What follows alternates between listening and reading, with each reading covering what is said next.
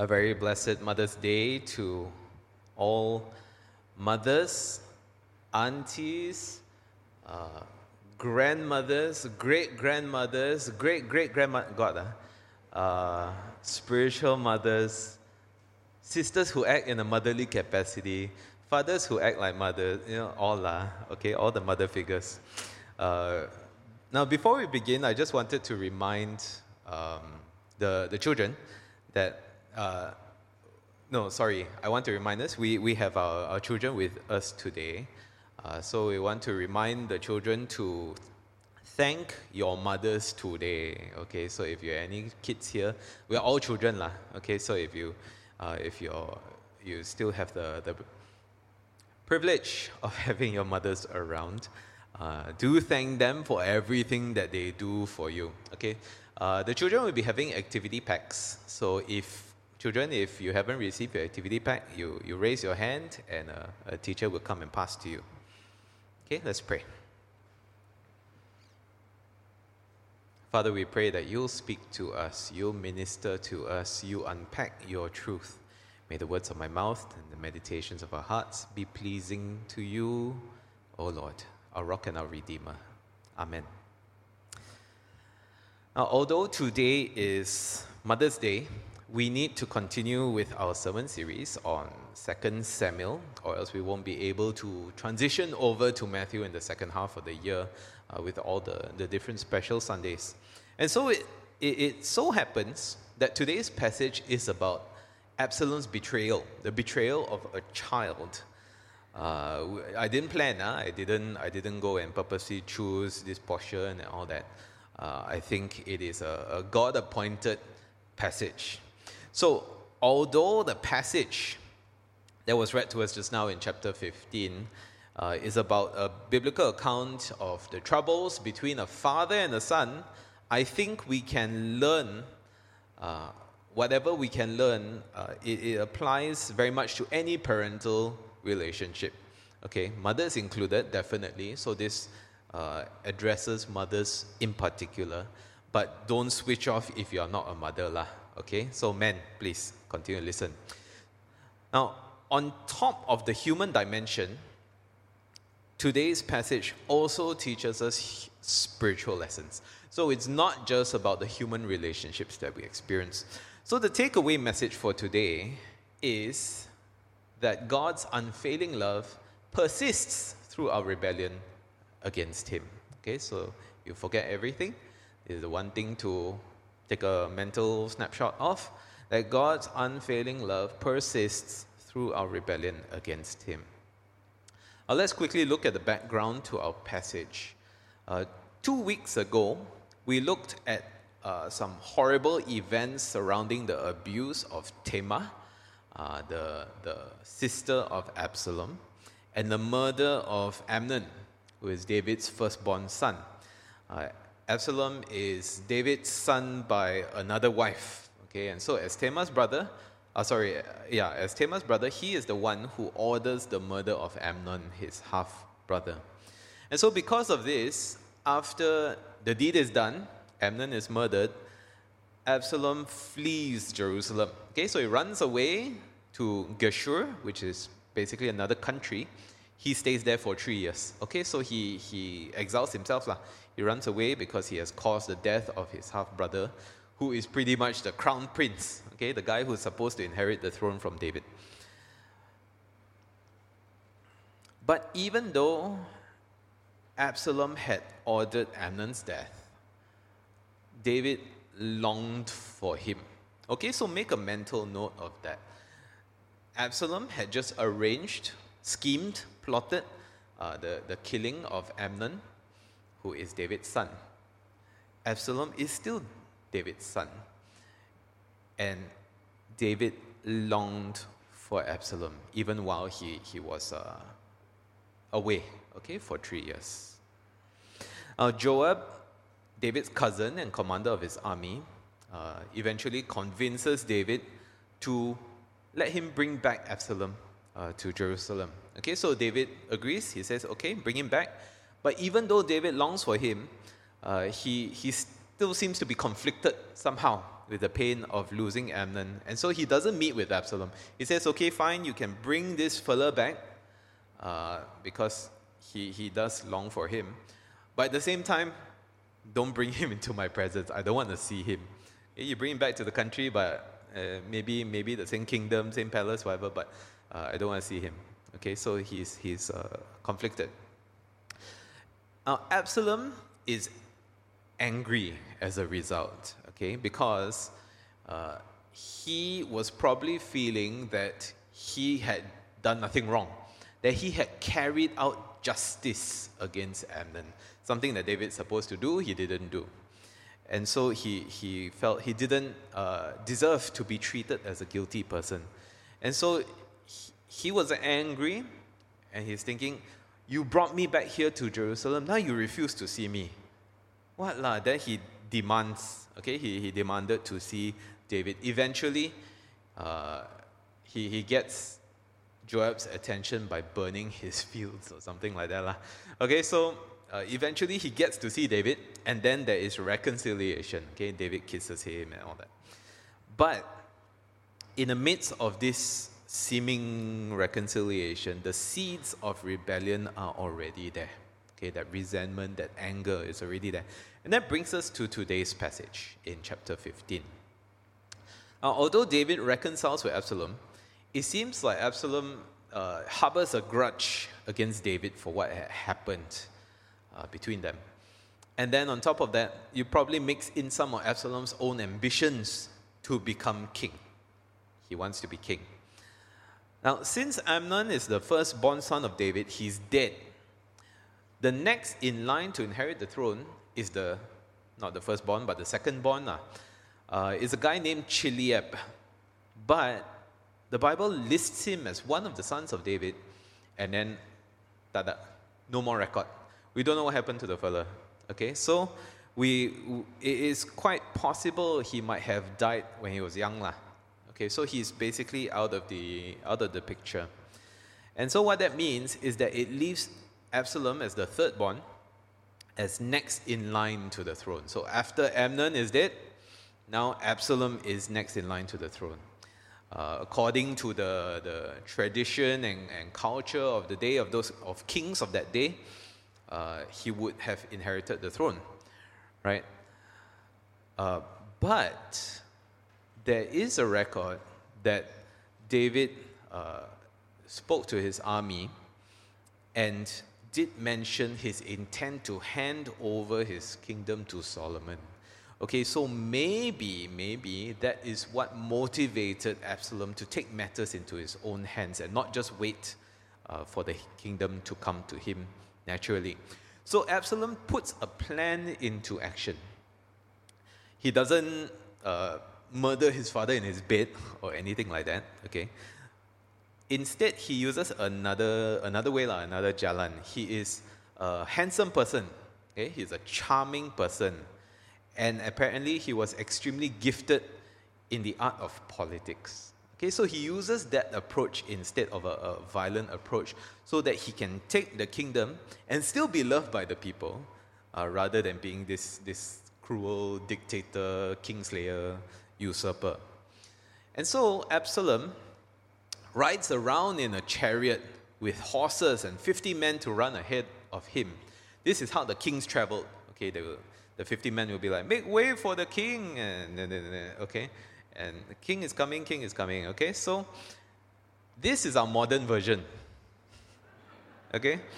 Uh, so what, what do you think of when you see a, a, car with a whole bunch of police outriders surrounding it? Beep, beep, beep, beep, beep, beep, beep. Oi, oi, you, you. You know, make way, make way. The first thing you think of is, uh, quick, follow behind. Uh, got space already, beat the traffic. no lah, I know you guys don't do that lah.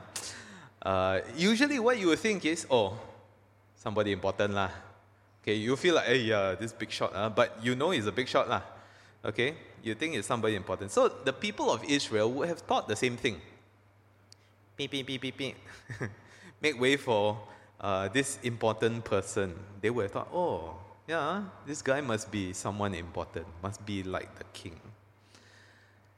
And so Absalom uh, would also pretend to care about justice. So, what he would do is he would uh, get up early, he would go to the city gate. That's where they, they would tend to uh, uh, listen to cases and all that.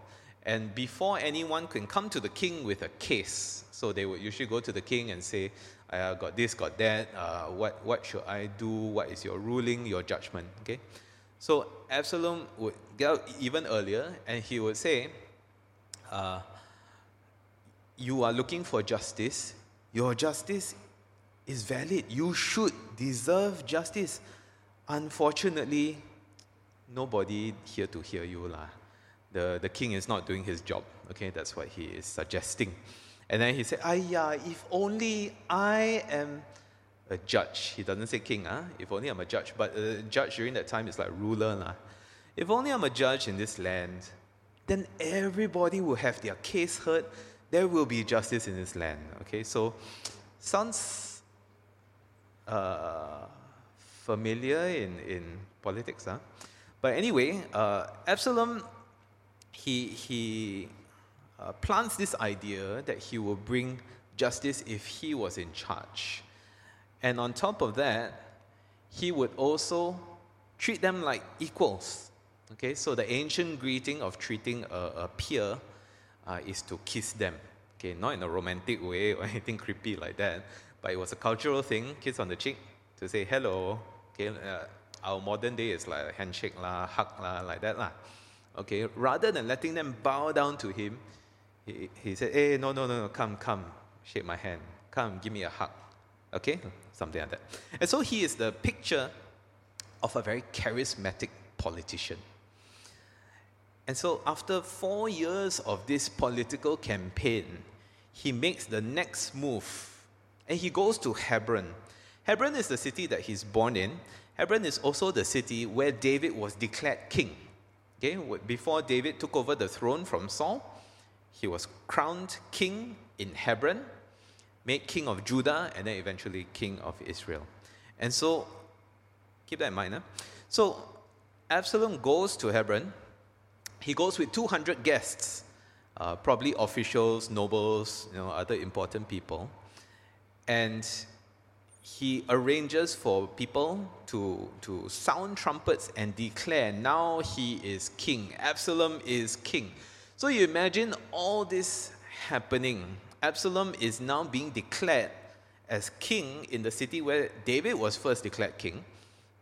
He had gone there with 200 people who weren't in on this conspiracy, but their presence made it appear like they were supporting him. He's also loved by the people of all of Israel because of all the secret campaigning he had done for four years. On top of that, he managed to get the support of David's top advisor, a guy named Ahithophel, uh, who, who was very well respected for his wisdom.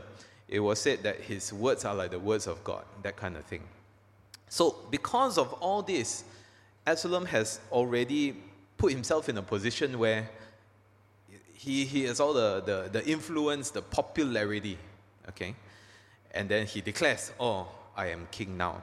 So, because of this, David flees Jerusalem. He's convinced Absalom will come to Jerusalem and take the kingdom. Lah. And if he doesn't give it, by, uh, then he'll take it by force. Right? He will kill him. He'll kill all who are loyal to him, maybe destroy Jerusalem. Uh, how many of you remember the change of governments 2018 or just last year, la, 2022, right? When the results were being counted, uh, this person was saying, I got the numbers. Another person was saying, I got the numbers. Right? And then you have all these reporters camping in front of Istana Negara. Uh, the Agung comes out, gives them KFC, that sort of thing.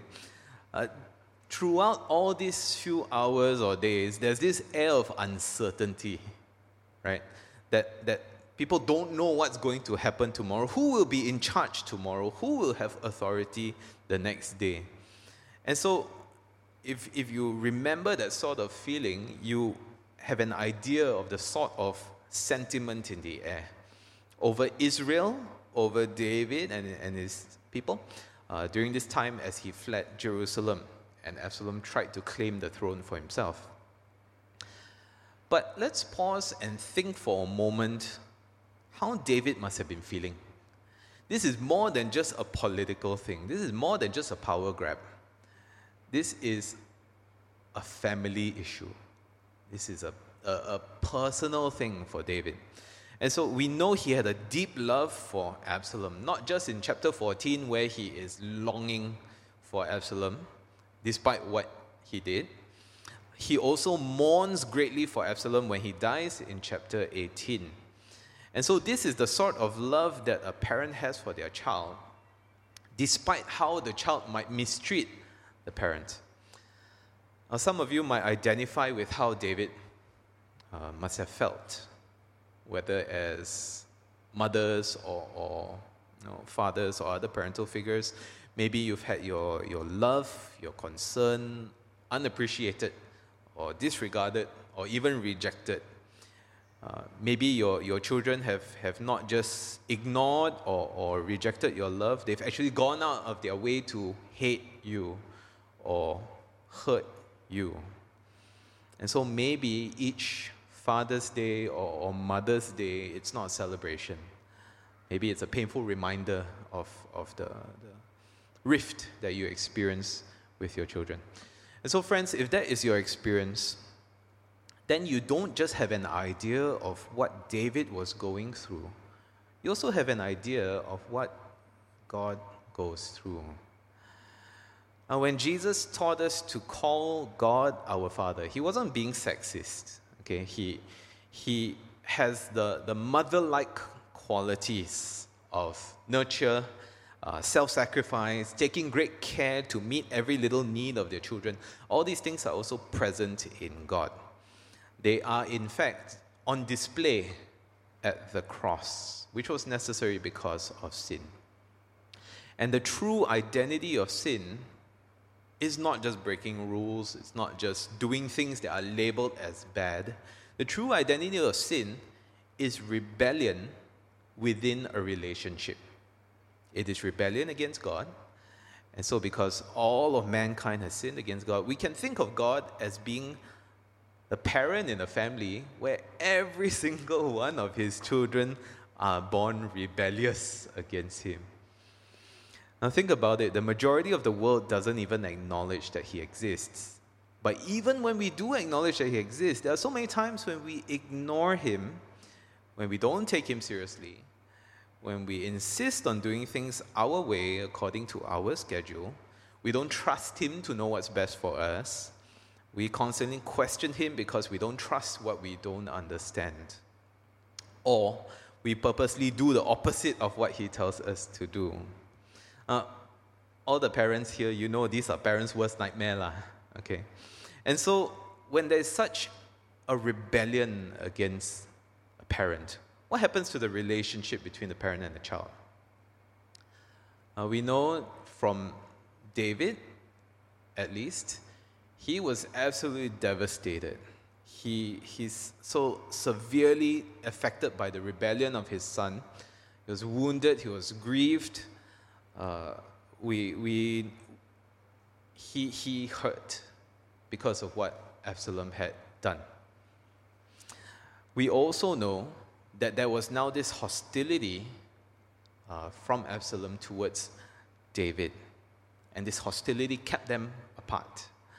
Uh, Absalom was trying to kill David, and, and that's why David had to leave and be apart from Absalom. And those of you who have estranged relationships with your children know how difficult it is to remain in relationship when there is unrepentant rebellion, especially if the child is the one who is keeping you away. And so, friends, if any of you in such, uh, are in such a situation, whether it's between you and God or whether it's between you and your children, I don't say all this to depress you, okay? I say this to give you hope because God has given us the example of His unfailing love. And so we know that there is, it is possible, it is possible for love to persevere and even triumph even if there is constant rebellion. Uh, even though we were spiritually rebellious children, we're assured that God's love for us never wavers. There's a line in the Holy Communion order that strikes a chord with many of us. And I, I know this because every time I read that portion, I can tell there's a shift in all of our body language. Uh, heads are nodding, heads are bowing. People are like, mm, yeah, there, there's, a, there's a difference. And it's taken, this line is taken from Romans chapter 5, verse 8. Let's read it together. But God demonstrates his love for us in this while we were still sinners, Christ died for us. And so, what this means is that while we were still rebellious children, while we still counted ourselves enemies against him, while we did not want to come back to him, God continued loving us. And he put that love on display by sending his only son to die for us even before we repented, even before we said sorry or anything that we, we would expect of a, a, a rebellious child coming back, right?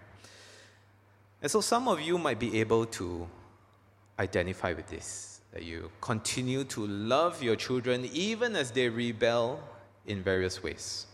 And of course, it's a very conflicting feeling, especially as uh, because we are imperfect in how we mirror God. God has His perfect, unfailing love. Uh, we, we are imperfect in how we mirror Him. There is pain, there is grief, there is also anger, there is bitterness, there is resentment sometimes. But at the end of the day, there is still a longing for your children, like how David longed for Absalom. And after sifting through our hurts, our sorrows, our pride, our anger, we eventually long for reconciliation and restoration with our children. We wish for the relationship to be restored. And so, friends, that is how God longs for all who still keep Him at arm's length. Those who have yet to repent, those who have yet to seek Him. That is the longing that He has. He's like a parent who yearns for reconciliation with their children. Now, the popular story that is usually used to describe this sort of parental love for the, the uh, rebellious child is usually the story of the prodigal son, right? But that story is about a son who goes and squanders his, you know, he demands his inheritance, basically wishing that his father is dead. He goes, he gambles his fortune away, basically, okay, and goes to Genting, and then uh, no more money already, come back. Uh, he comes back to the Father. He is humble. He is seeking Him. But today's passage takes it one step further. When we see what Absalom does to David, he doesn't stop. Uh, he, he doesn't stop uh, with this trying to drive his father out of the kingdom and take his throne.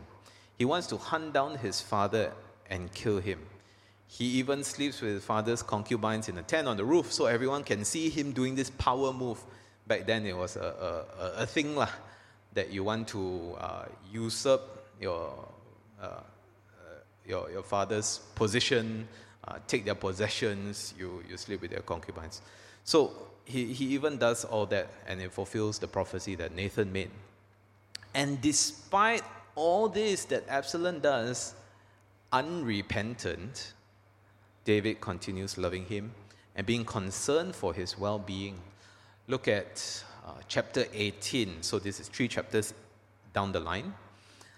Uh, he tells his army to be gentle with Absalom, the guy who is hunting him down and trying to kill him the guy who has made him have to go on the run again after all those years on the run from Saul.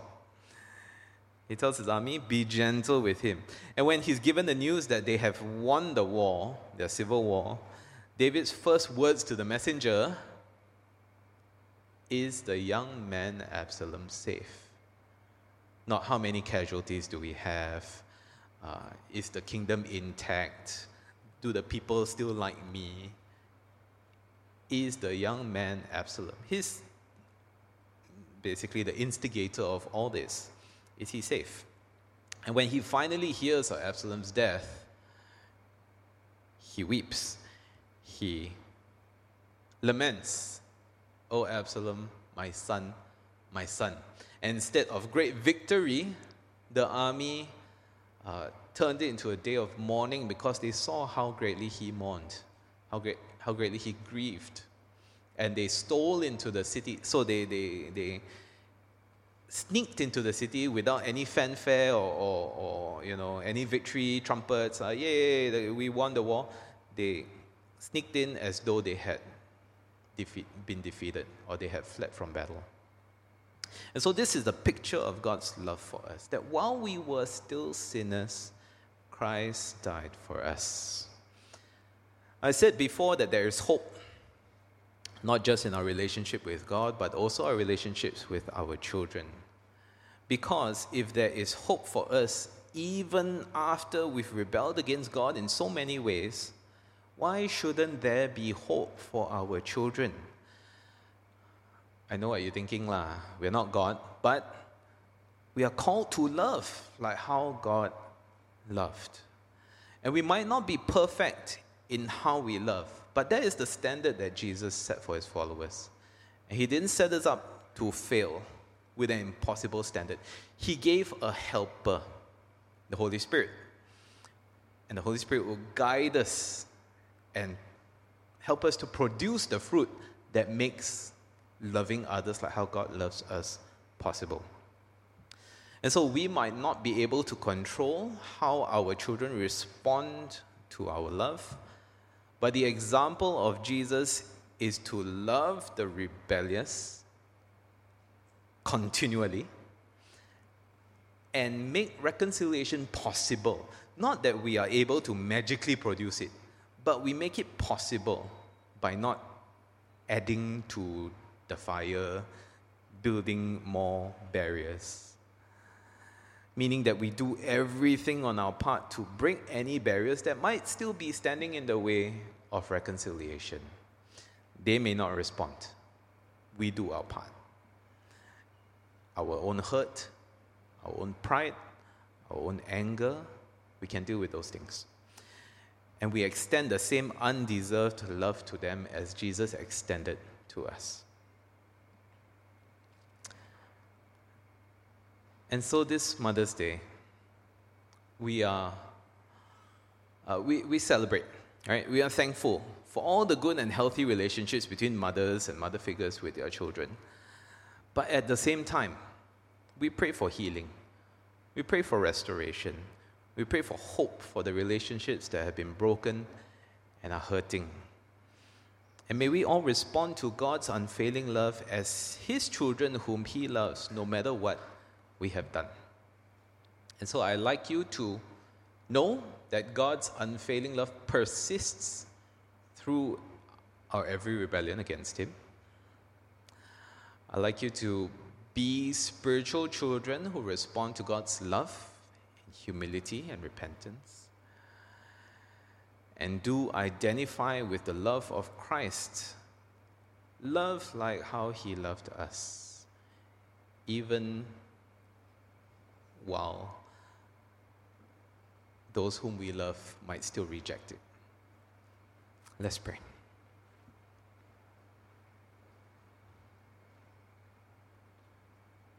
Father, we want to thank you that you set the example of love. We thank you that we do not love according to the world's love. We do not love according to how much we feel we want to love. But Lord, you set the standard of love. A love that persists through rebellion. A love that persists even when it is rejected. And so, Lord, we pray especially for mothers and mother figures, parental figures that might have estranged relationships with your children. Lord, we just ask for healing. Sometimes it's so complicated, it's so complex and messy after so many years, we don't know where to start. But Lord, I just pray that Holy Spirit, you will convict the hearts, not just of the children, but also the mothers, the parents. Help them, Lord, to know where to start.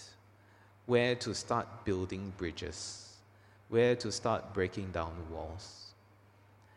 And Lord, would, you, would we be encouraged by the example of those who do love like how you love?